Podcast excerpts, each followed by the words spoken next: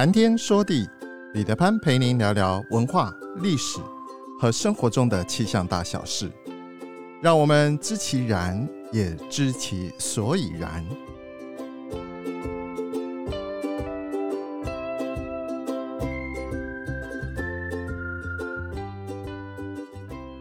谈天说地，潘大刚空中与您相会。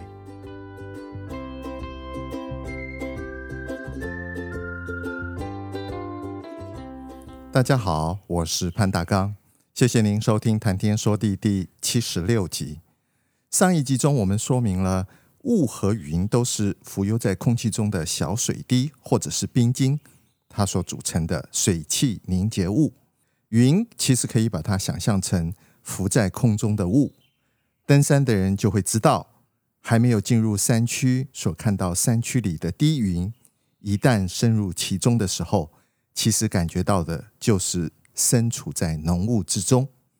物理上，云和雾并没有太大的不同，唯一的差异是云存在在大气不同的高度，雾则是紧紧的和地面相连。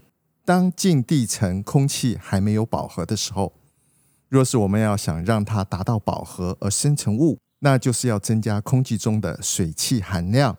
这种过程是要靠蒸发。或者是由其他地方将水汽输送过来。另外，这是透过冷却的过程，冷却可以增加空气中的相对湿度，让空气里的水汽更快的可以凝结成为雾。冷却可以透过不同的方式来达成，例如像是辐射冷却、举升冷却、平流冷却、混合冷却等等。当两种不同温度的未饱和气团通过混合达到饱和而凝结时，它们也会生成雾。这种情况就好像是在封面附近形成的雾。这一集中，我们来看看传统谚语中有关于雾的变化和好天气、坏天气之间的关系。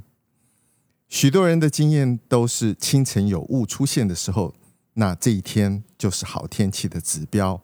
所以俗谚就说“十雾九晴”，那是因为我们一般所看到的雾，大多是出现在冬天或春天晴朗无云天空的夜晚，地面强烈辐射冷却，使得近地层的空气中水汽凝结成为小水滴，悬浮在空气中而生成了雾，这就是我们所说的辐射雾。俗语说“十雾九晴”，指的也就是这种雾。这里也说明了，辐射雾是所有生成雾的过程中频率比较高的一种。生成这种雾所需要的条件是低层空气中间要有充分的水汽、强烈的辐射冷却作用以及风速微弱。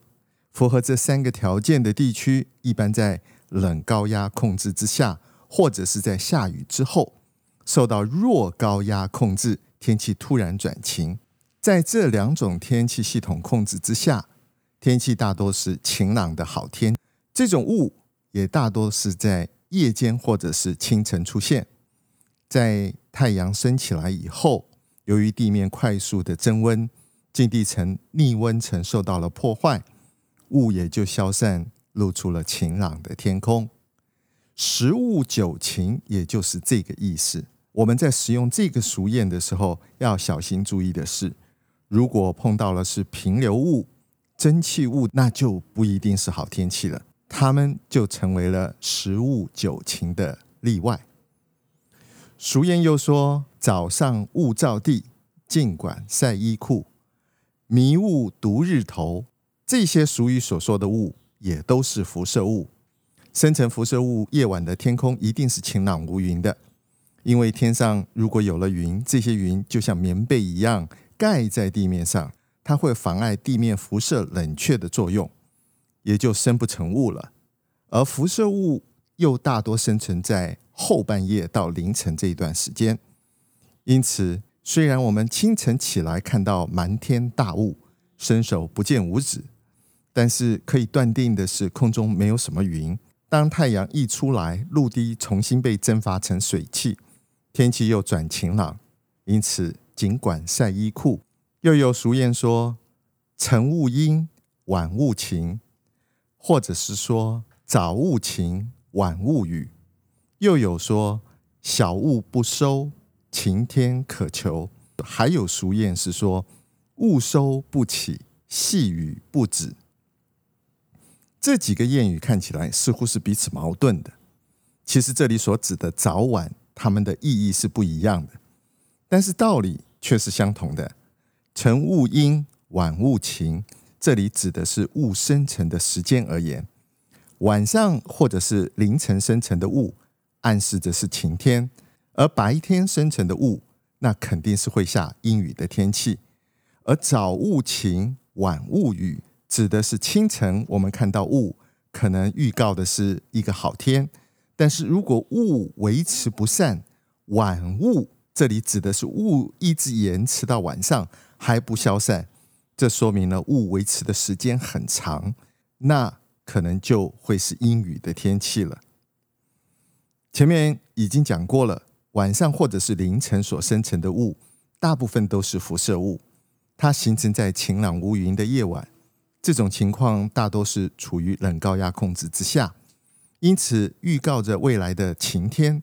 但是白天生成雾可不是这种情况，白天的地表受到太阳光照射是在增温的，根本没有辐射冷却的这个作用的可能。另外，除了是锋面通过的时候，一般在白天也不太可能在近地层会形成一个稳定的逆温层，同时。白天的乱流也比较明显，在这些条件的作用之下，白天不太可能会形成辐射雾。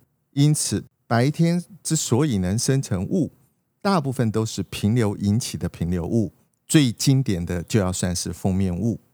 上一集在讲雾的形成过程中间，我们就说过，封面雾包括了封面附近的雾、风前雾，还有风后雾这三种。封面附近的雾本身就是贴近地面的低云，它只有在暖湿空气丰沛、大气异常潮湿的情况之下会形成。在它的上面是一个又厚又广的云层。锋前雾本身就是阴雨天气中降水的产物，只是这一种降水还没有到达地面的时候就被蒸发而凝结而成。锋后雾。是暖风行经冷地表面凝结而成的雾，所有这些雾都与锋面活动紧紧的连接在一起。所以说，这些雾的生成不但不会是好天气的象征，反而是坏天气的征兆。在这个角度来看，晨雾阴，晚雾晴是有它的道理的。丰厚的雾，封面过后，雾天气。可能是比较容易转好的。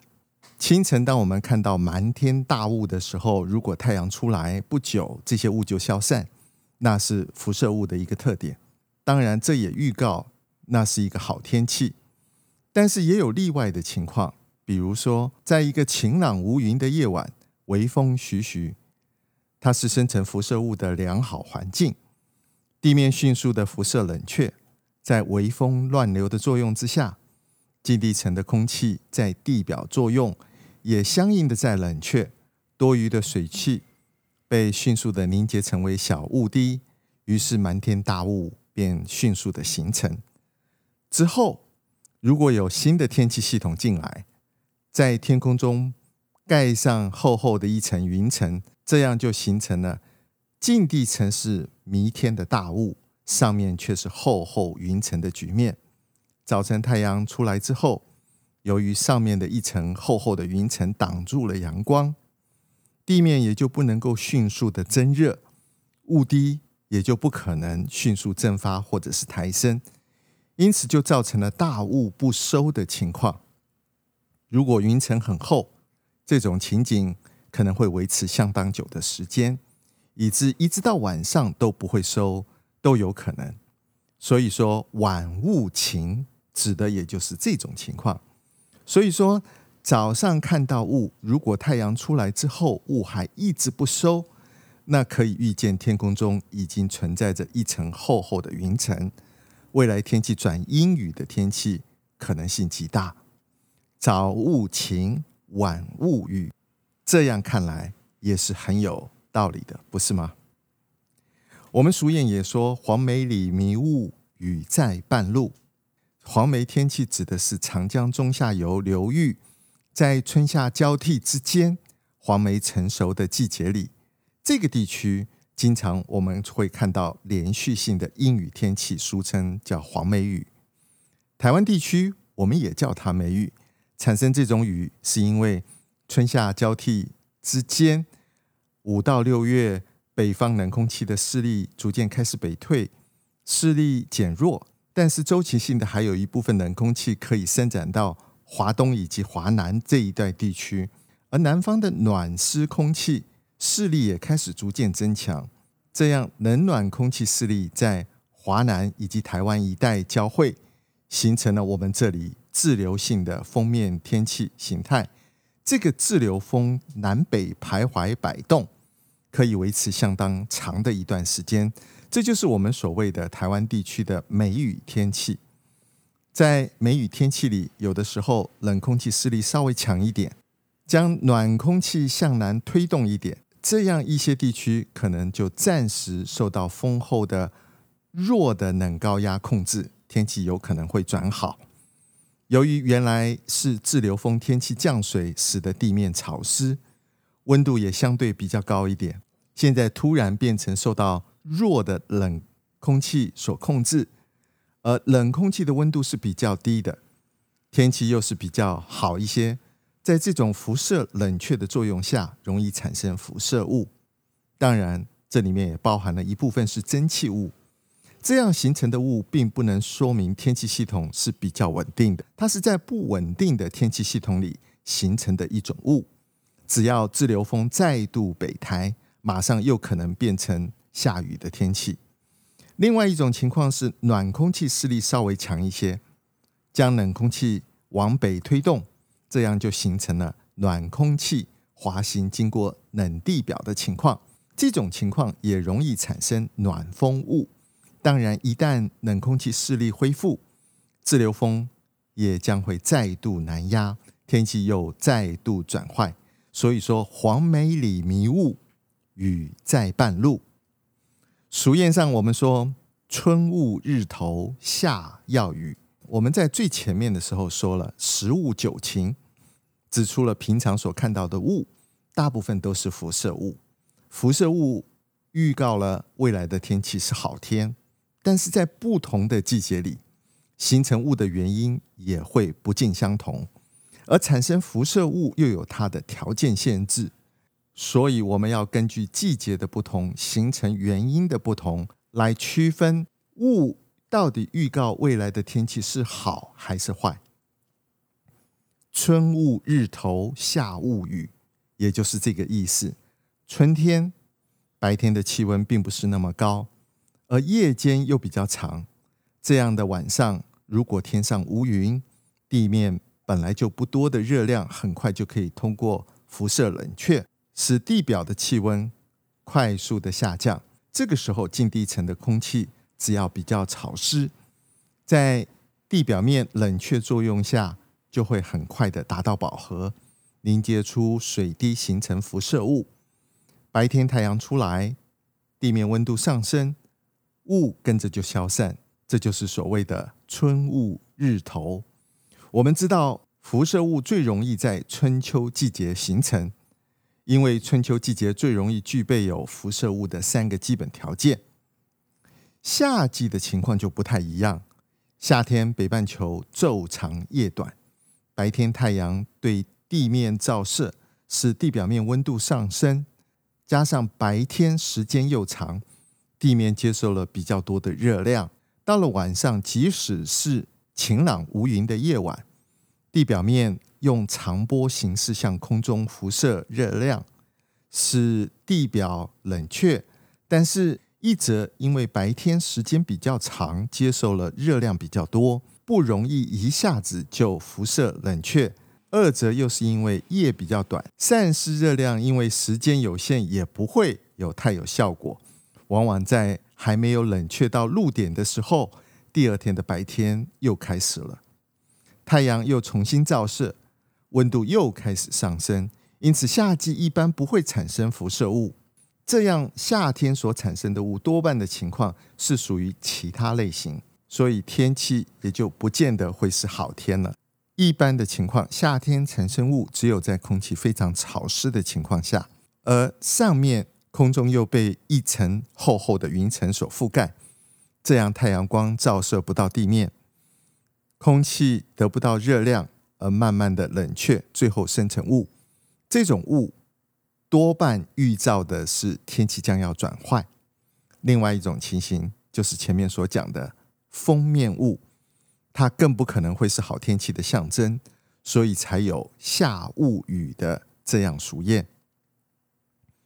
所以春雾日头，夏雾雨，充分说明了一切问题都要用科学理性的方式来判断，不能够一想到雾，不管它生成的原因是如何，都把它当成出现好天气的征兆。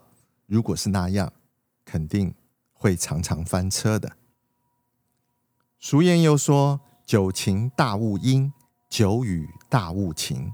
这一句俗谚听起来似乎相当矛盾。雾本来是一般预兆晴天，不是吗？为什么晴天久了生成雾，反而会转阴下雨呢？下雨久了，空气本来就很潮湿，按这道理出现雾也很平常。为什么久雨出现大雾又会晴天呢？仔细想一想，其实这并不矛盾。而且还蛮有道理的。我们知道，生成雾首要的一个条件就是低层空气中要有相当充沛的水汽。没有充沛的水汽，雾当然形成不了。在一个地方持久的晴天，大气中一般因为白天蒸发，水汽不断的散失，所以空气一般都比较干燥。由于空气干燥，虽然昼夜温差很大，有了良好的冷却条件。还是不能有水汽凝结成小水滴，进而形成雾的这个过程。所以，久晴的地方本来就不容易生成雾。当久晴的地方出现大雾的时候，一般就是有新的天气系统移进来，带来充沛水汽的这样的背景环境，如此才能形成雾。而一般新的天气系统移进来的时候，都会有一个云量增多，并且伴随着下雨的过程，所以久晴大雾阴就是这个道理。在持续久雨的地方，虽然空气中水汽相当丰沛，但是由于上空有一层厚厚的云层，像被子一样覆盖在大地的上面，它阻碍了地面的散热作用。另外，也由于降水过程是水汽凝结成水珠，而后合并成雨滴才降落地面。这个过程，水汽是释放了热量的过程，它使得气温相对的增高了一些，而抵消了一部分冷却的作用。这样，在久雨的地区，只有充沛的水汽，没有充分的冷却作用，雾也是很难形成的。但是，当久雨的地方突然产生大雾，它说明了上面厚厚的云层已经打开消散了。地面本来就不是很高的温度，受到强烈的辐射冷却，这种冷却反过来会影响近地层的空气，使它很快的可以冷却。由于空气中水汽本来就相当丰沛，稍微辐射冷却。就形成水汽凝结成雾，因此说它是好天气的一个预兆。所以，我们说久晴大雾阴，久雨大雾晴，就是这个道理。另外，俗谚又说：“雾下山，地不干。”雾和云在本质上并没有太大的区别。雾是地上的云，云是空中的雾。半山腰的云层从地上看来就是层云，但是在半山腰的人却认为它是雾。雾下山其实就是云逐渐降低高度的一个过程。当云底的高度降低到贴近地面的高度时，它就形成了雾。这种现象在暖湿气流、湿度达到非常高的时候才可能出现。对于暖风云系来说，我们是先看到的是高云，然后是中云，最后就会是低云。